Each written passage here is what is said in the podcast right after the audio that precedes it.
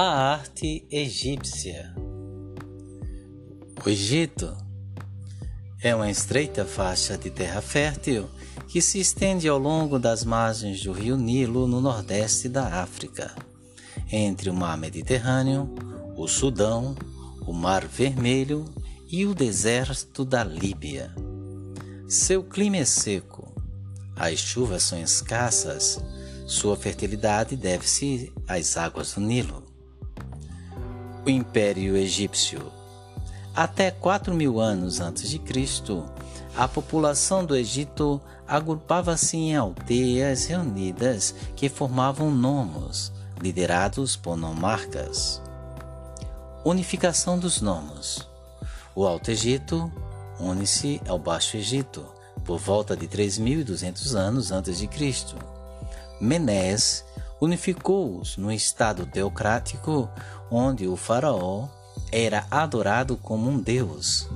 No Antigo Império, que vai de 3200 a.C. até 2300 a.C.,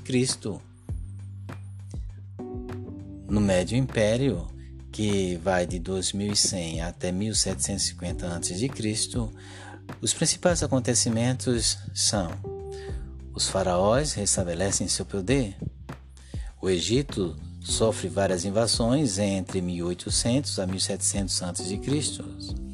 Os Ixos iniciam na região do delta do Nilo. Novo Império, de 1580 a 1085 a.C. Principais acontecimentos: Expulsão dos Ixos.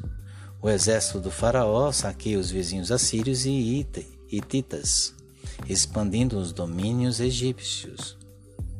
Apogeu do domínio do seu poderio e de, seu, de sua cultura.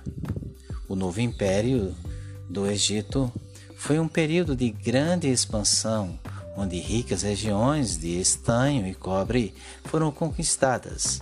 Templos como Luxor, Karnak, Del Rey, Barahari foram construídos.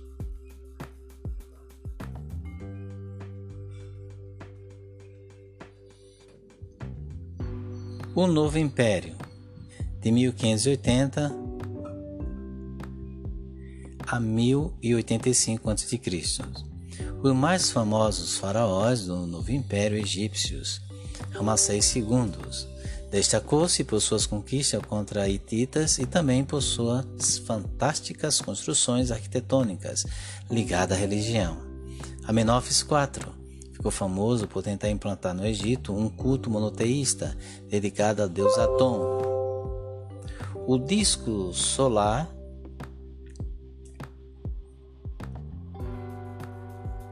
Sua capital religiosa ficou conhecida pela beleza de seus mármores brancos que resplandeciam ao sol. Fez de Tel, Tel Amarna a preferida dos viajantes. Tutankhamon foi um jovem faraó que espantou o mundo pela fabulosa riqueza encontrada em sua câmara mortuária, localizada no Vale dos Reis, isto em 1922. Seu breve reinado foi marcado pela volta ao politeísmo. Tututmés III foi um faraó que teve como prerrogativas principais as questões militares e expansionistas, conquistando a, a região do Sinai e a Síria, levando o poderio egípcio para além de suas fronteiras naturais.